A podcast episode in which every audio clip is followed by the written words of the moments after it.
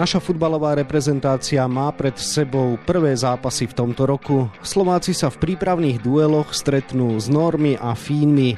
Aké možnosti nám dávajú tieto konfrontácie si povieme v dnešnom podcaste Denníka Šport a športovej časti Aktualít Šport.sk. Príjemné počúvanie vám želá Vladimír Pančík. Bez väčšiny tradičných opôr, za to s nováčikmi aj navrátilcami. Tak vyzerá kemp nášho národného týmu v Šamoríne. O očakávaniach od marcového asociačného termínu budem hovoriť s kolegom z denníka Šport Miroslavom Hašanom, ktorému želám pekný deň. Pekný deň. Ruský prezident Vladimír Putin nariadil útok na Ukrajinu a rozputal ozbrojený konflikt v susedstve Slovenska. Ukrajinské mesta ostrelujú, stá tisíce Ukrajincov hľadajú záchranu v zahraničí. Dianie vo vojnou zasiahnutej krajine monitoruje vyslaná reportérka aj náš spravodajský tím 24 hodín denne, 7 dní v týždni. Všetky aktuálne informácie nájdete na Aktuality.sk. Miro, na úvod sa musíme samozrejme odraziť od skladby nášho týmu a teda, čo je najdôležitejšie, tréner Štefan Tarkovič sa rozhodol vynechať skúsených hráčov, ktorí pre reprezentáciu už toho veľa odviedli, ako Marek Hamšik, Juraj Kucka, Peter Pekarík a mohli by sme pokračovať. Čo si myslíš o tomto jeho kroku a bolo to správne rozhodnutie v tejto fáze? Práve tento krok by som zhodnotil ako správny, pretože kvalifikácia, teda ostré boje, začnú prakticky o rok, alebo viac ako o rok. A tým pádom e, je možné, že niektorých z tých hráčov už nebudeme mať k dispozícii. Samozrejme vo vyššom veku tí hráči sú aj náchylnejší na zranenie alebo respektíve rekonvalescencia, regenerácia trvá dlhšie, takže sa to môže stať. Z tohto pohľadu to považujem za správne a naozaj, keďže ide o prípravné zápasy, treba dať šancu e, ďalším hráčom. No a šancu dostali aj dvaja úplní nováčikovia. Jeden z nich je Martin Regáli z Ružomberka, 28-ročný krídelník, ktorý nikdy nebol ani len v mládežníckom národnom výbere. A Christian Herz, ten má zase trošku iný životný príbeh, pretože patril medzi lídrov v každej mládežníckej reprezentácii, ale na tú prvú pozvánku do seniorského národného týmu si musel chvíľu počkať. Takže ako vnímaš povolanie týchto dvoch borcov? Tým, že Regali dostal pozvánku ako hráč našej domácej súťaže, je to veľmi dobrý odkaz pre ďalších hráčov z tejto ligy, pretože máme aj v našej lige naozaj hráčov jednak talentovaných, veľa, ale aj takých, ktorí by mali byť v reprezentácii, alebo mali by dostať tú šancu, pretože sa v nej môžu veľa naučiť Takže z tohto pohľadu to vnímam ako veľké plus. Regali hrá naozaj v lige veľmi dobre, dosahuje čísla, dáva góly, má asistencie alebo podiely na góloch, nemusí to byť úplne priamo, že prihrá na ten gól, ale sa na ňom podiela. Takže je to v poriadku, ale uvidíme, ako tá medzinárodná konfrontácia preverí jeho kvality, pretože predsa len e, medzinárodný reprezentačný futbal sa hrá trošku na inej úrovni a trošku vo väčšej rýchlosti, e, väčší tlak na menšom priestore, rýchlejšia reakcia. Takže uvidíme, ale samozrejme on je dobre pripravený, fyzicky je rýchly, je silný v súbojoch, nie, nie je taký, že by uhýbal, že by uskakoval. Vie hrať telom, má zaujímavé ťahy, takže necháme sa prekvapiť. A Herc on už veľmi dobre hral v Českej Karvinej a preto samozrejme aj prestúpil a teraz potvrdzuje svoju výkonnosť vo švajčiarskej lige v Grasshopper Zürich a pri ňom je zaujímavé alebo dobré, že môže hrať na viacerých pozíciách. Je to hráč vysoký, ktorý nelutuje krok, ktorý je ochotný veľa behať, vie hrať futbal, je to obojnohý futbalista nie je až taký úplne, že súbojový, ale postupom času sa to zlepšuje, ale je šikovný, takže tú pozvanku si zaslúžil. Na druhej strane v strede pola máme najväčšiu konkurenciu, máme tam najviac hráčov a sú aj iní ďalší hráči, ktorí by takisto zaslúžili pozvanku a nedostali ju, ale tí, ktorí dostali si ju tiež zaslúžia, takže opakujem, tam je tá konkurencia najväčšia. Do národného týmu sa vrátil po dlhšej odmlke pravý obranca Boris Sekulič, ktorý stabilne hráva v Amerike za Chicago. Pôvodne sa mal vrátiť aj útočník Adam Zrelák, ten sa napokon zranil a prišiel Robert Boženík, ktorý v predošlých nomináciách sa objavoval, takže ako vnímaš e, rozhodnutie povolať do týmu či už Borisa alebo aj Adama, aj keď to napokon s ním nevyšlo? Je to veľká škoda, že Adam Zrelák alebo sa mu obnovilo zranenie, alebo má problémy so zranením, myslím slabiny. Takže je to škoda, pretože je to dynamický útočník, dostal sa do formy, má už skúsenosti, už v reprezentácii bol, vypadol z nej, vrátil sa, zase z nej vypadol. Čiže psychicky je odolný, pretože to, čo jemu sa už všetko možné stalo v kariére, tak to musí toho hráča zoceliť Takže škoda, že ho neuvidíme, pretože je zaujímavý typ tým, že on je dynamický hráč, veľmi rýchly a má aj dobrú strelu, je silný v osobnom súboji. Je zaujímavé, preto naše ofenzívne ťaženie by mohol byť zaujímavý, pretože on nemusí hrať iba e, sám na hrote, ale vie tam hrať aj vo dvojici, i keď teraz vo Varte hráva vlastne na hrote, ale mohol by hrať aj z kraja. Sú tam rôzne alternatívy, keď sa dá stranovo prehodiť, aby hral ľavou nohou dovnútra. Žiaľ Bohu, toto všetko je pase teraz, pretože pre zranenie nepríde. Takže čo mi je ľúto, pretože rád by som sa na ňo pozrel. A Sekulič pre mňa, on je veľmi dobrý, bol vždy ľudský, bol to naozaj dobrý futbalista, ale pre mňa jeho nominácia úplne nedáva zmysel, pretože hrá v americkej lige, nie je na očiach, e, nemá tu korene, nebol, nik, nie je Slovak, je to Srb rodený, má síce občianstvo, ale nemyslím si, že má úplne takú top kvalitu, pre slovenskú reprezentáciu, že teraz vlastne nevyskúšaný, lebo on pár šanci dostal na nejaké minúty, má odohraté už v reprezentácii, ale nikdy nepresvedčil ani vtedy. To neznamená, že to je zlý futbalista, samozrejme bavíme sa o reprezentácii, kde sú najlepší, ale aj výhľadovo smerom do budúcnosti toto mi až tak veľmi zmysel nedáva. Podobne ako nominácia napríklad Vernona Demarka, ktorý ako lávy obranca je v reprezentácii vlastne a nemyslím si momentálne, že má takú formu, aby mal byť v reprezentácii a aj do budúcnosti typologicky sa do nej úplne nehodí, nehodí srdcom a emóciou a zanietením, to áno. A tým, aký je človek, koľko vláda jazykov, aký je proste je to jeden uh, rozhladený futbalista, ale technicky a tým, ako pracuje s loptou a keď hovoríme, že chceme hrať teda aktívne, že chceme, chceme hrať s loptou oveľa viac, tak ako posledné zápasy, tak mne osobne tam nepasuje. Posuňme sa ďalej, čakajú nás Nóri s Ervingom Haalandom a samozrejme Fíni, účastníci posledného európskeho šampionátu. Čo ty osobne očakávaš od týchto konfrontácií? V čom nás takíto súperi môžu preveriť? A v čom to bude dobré a zároveň náročné pre naše podstatne omladené mužstvo? Náročné to bude v tom, že Nóri aj Fíni, tak sú to škandinávci, hrajú veľmi fyzický futbal.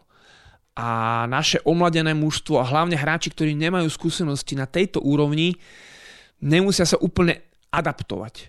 A obidve tie mužstva, hlavne Fíni samozrejme potom v tom druhom zápase, budú hrať z hlbokého bloku, budú hrať kompaktne, budú brániť, e, budú hrať na break a nám tvoriť úplne aspoň pod trénerom Tarkovičom zatiaľ buď to nevychádzalo herne, že sme nehrali dobre, alebo potom to nevychádzalo výsledkovo, že sme nemali výsledky.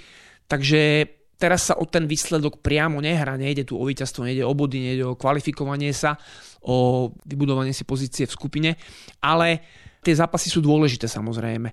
No a z tohto mám trochu strach, že my hrať do plnej obrany postavenej, nezohratý, tým, že dáme šancu viacerým novým hráčom, ktorí vôbec ešte nehrali alebo majú len minimum minút, tak e, nebude to samozrejme jednoduché. Nóri hrajú veľmi priamo čiaro, hrajú fyzicky, budú mať dobré štandardné situácie. Halanda netreba predstavovať, ale aj druhý útočník je výborný, budú agresívni v súbojoch, hrajú doma, tiež v poslednom čase nemajú príliš dobré výsledky, čiže budú hrať, musieť hrať aj pre divákov, pre fanúšikov, aby si ich získali. Uvidíme. Obidve tie konfrontácie budú veľmi prospešné, budú veľmi dôležité cenné informácie z nich získame. Viacerých hráčov uvidíme v pozíciách, v ktorých sme ich nevideli, alebo niektorých, ktorých sme vôbec ešte nevideli v národnom drese. Takže bude tam e, o čom hovoriť, čo skúmať a čo rozoberať. Tréner Štefan Tarkovič dostal na zrazovej tlačovej besede otázku, že či nechce skúsiť hru s troma stopérmi a túto možnosť nevylúčil, povedal, že si vie predstaviť, že hrať na troch stredných obrancov je pre náš národný tím cesta a že sa o tom bude rozprávať so samotným mústvom. Takže čo si myslíš o tom, že by sme začali v tejto fáze sezóny skúšať nové systémové veci a možno aj konkrétne o tej hre s troma obráncami a o tom, či to má alebo nemá Štefan Tarkovič skúsiť? Základná vec je tá, že my tu rozprávame o troch obrancoch, ale to nie je systém o troch obrancoch, o troch stoperoch ten systém či už 3-5-2 alebo 3-4-3 hlavne, pretože ten je modernejší a poskytuje výhody ofenzívnym hráčom a celkovo tomu, ako to mužstvo je postavené na ihrisku, aké majú rozostupy tí hráči medzi sebou a mnoho ďalších vecí. To je systém, kde potrebujete aj mať dobrých tých troch horných hráčov, potrebujete mať silné kraje, potrebujete, aby tí hráči boli takticky vyspelí, ale viacerí z našich hráčov by sa tomu dokázali prispôsobiť. Keď sa konkrétne bavíme o troch stoperoch, tak pre nás by to bolo veľmi ľahké vyskladať, pretože máme škríňera, ktorý v tom systéme hráva. David Hansko v ňom hrával, navyše David Hansko v tom systéme môže hrať ľavého stopera, ale môže hrať aj na ľavej strane.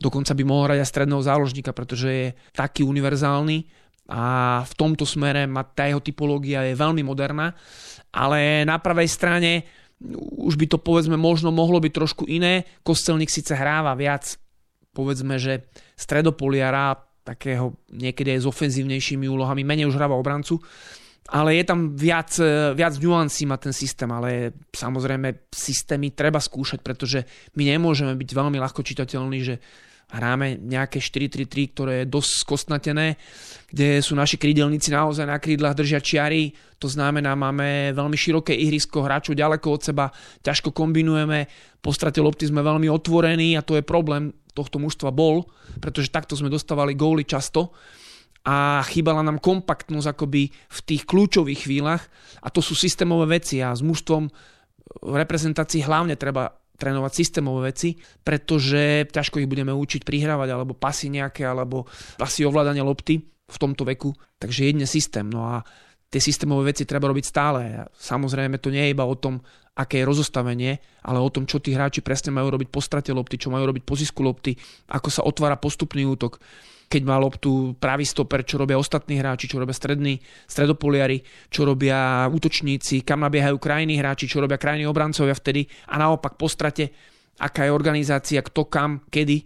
Takže systém treba skúšať neustále a teraz ešte raz opakujem, nie je to až také podstatné, či to nazveme 4-3-3, 3-4, 3-5-2, sú aj rôzne iné, 4, 2, 3, 1, ale všetko to je len na papieri, pretože tí hráči na ihrisku aj takto sa trošku mení, je to dynamické, sú tam rôzne posuny, oni musia vedieť reagovať a z tohto pohľadu my takých hráčov máme, ktorí dokážu reagovať, pretože väčšina z nich je futbalovo veľmi inteligentná, aj technicky dobre vybavená, ale treba to trénovať, treba na tom pracovať a neustále to opakovať. Možno ak by som uzavrel tento blok otázkou, s čím ty budeš spokojný po týchto dvoch zápasoch. Fanušikovia vždy čakajú víťazstva a 5 gólov. Čo najmä teba poteší, keď uvidíš v dueloch s Normy a s Fínmi? Práve by som povedal, že zlepšenú organizáciu ťažko fanušik bude hovoriť o tom, že je spokojný, keď je dobrá organizácia hry. Ale pre mňa dobrá organizácia hry nepredstavuje to, že sa zatiahneme do hlbokého bloku a budeme brániť. Nie, že by sme to v poslednom čase robili, ale mnohí ľudia si toto mília s dobrou organizáciou, pretože to je to najjednoduchšie, mm, stiahnuť mužstvo do bloku a v podstate čakať na to, čo urobí super a len nejakým spôsobom reagovať a pokúšať sa o rýchle brejky. Aj takto sa dá hrať, ale je mnoho mužstiev, ktoré to dokáže, ale potom vedia presne, čo chcú hrať smerom dopredu, vedia, keď super zmení niečo, posunie krajného obrancu vyššie, stredopoliara na krídlo, krídelníka dovnútra, alebo posunie krajných obrancov na pozície šestkové, tak aj to mužstvo, ktoré bráni, vie zareagovať, vie sa preskupiť, vie, čo má robiť. Toto som u nás eh, v našich zápasoch z pohľadu trénera ako kaučovania toho zápasu, vedenia tých hráčov, taktických nejakých pokynov, to som nepostrehol. Takže ja budem spokojný s tým, keď budeme dobre organizovaní, keď budeme vedieť naozaj sa preskupiť, keď budeme či smerom dopredu, či v držaní lopty, vedieť niečo vymyslieť, čokoľvek, zakombinovať, že tí hráči si budú rozumieť, ja neviem, suslov, že ho dokážeme využiť, alebo povedzme aj Šranc, že sa uchytí Almáši, ktorý dáva goly v Českej lige Je toho veľa, ja som zvedavý na každého hráča, každému prajem, aby sa mu darilo. A bol by som rád, keby potvrdil opravnenosť nominácie, či to sú strelec, ktorý vlastne nehráva, či to je šatka, ktorý tiež v poslednom čase nehráva, ale obaja si zaslúžia byť v reprezentácii, tak e, nech každý ukáže to, čo je v ňom najlepšie, ale hlavne systémové veci nech fungujú, nech e, po strate sme kompaktní, nech, nech sme blízko pri sebe, nech si vieme pomôcť, nech dokážeme pressingové situácie urobiť aj v strede pola, keď nebudeme hrať vysoký pressing, alebo v obrannej zóne, ale že dokážeme aktívnym prístupom zobrať superovi loptu a potom viesť či už rýchly protiútok alebo postupný, že to bude vedomé. Samozrejme je na to veľmi krátky čas, je tam veľmi veľa zmien, veľa hráčov nových, nie všetci sú zohratí spolu, ale tie také aspoň náznaky základných dobrých mechanizmov, to by som tam chcel vidieť. Posledná otázka, nemôžeme obísť milú slávnosť, ktorá nás dnes čaká, futbalista roka 2021. Vieš si predstaviť, že by to vyhral niekto iný ako Milan Škriňar? Neviem, som presvedčený o tom, že Škriňar vyhrá a treba povedať, že mal výbornú sezónu, takže zaslúžene vyhrá a opäť to potvrdzuje aj teraz v posledných zápasoch, i keď samozrejme tie sa do ankety už nerátajú, ale má takú formu a ukázal také veci, že si to ja osobne neviem predstaviť. Nie, že by iní hráči nehrali mnohé zápasy výborne, ale Škriňar v tomto zmysle nebude mať konkurenciu. Toľko kolega z denníka Šport Miroslav Hašan, ktorému ďakujem za rozhovor a želám ešte pekný deň. Želám pekný deň. Prípravu našej futbalovej reprezentácie na dva marcové zápasy mapujeme viac na webe Športdeska v denníku Šport. V jeho dnešnom vydaní si okrem toho môžete prečítať aj tieto témy. Katalánsky gigant FC Barcelona pod trénerským patronátom svojej bývalej hviezdy Šavim opäť udivuje krásnym a úspešným futbalom.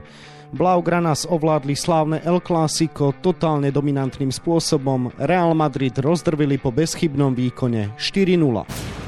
Najlepšia sezóna v kariére, tak charakterizovala Petra Vlhová po skončení finále Svetového pohára v zjazdovom lyžovaní vo Francúzsku práve skončenú zimu. Čo všetko dokázala Liptáčka počas uplynulých mesiacov? Prvé preteky novej sezóny Formuly 1 vzbudili určite veľké očakávania u fanúšikov stajne Ferrari, ktorá získala prvé double po 5 rokoch. Zdá sa, že talianský tým môže mať po triumfe Leclerca a druhom mieste Sainca v Bahrajne tie najvyššie ambície. No a na 24 stranách je toho samozrejme oveľa viac. Scenár dnešného podcastu sme naplnili a zostáva nám sa už iba rozlúčiť. Ešte pekný deň vám od mikrofónu želá Vladimír Pančík.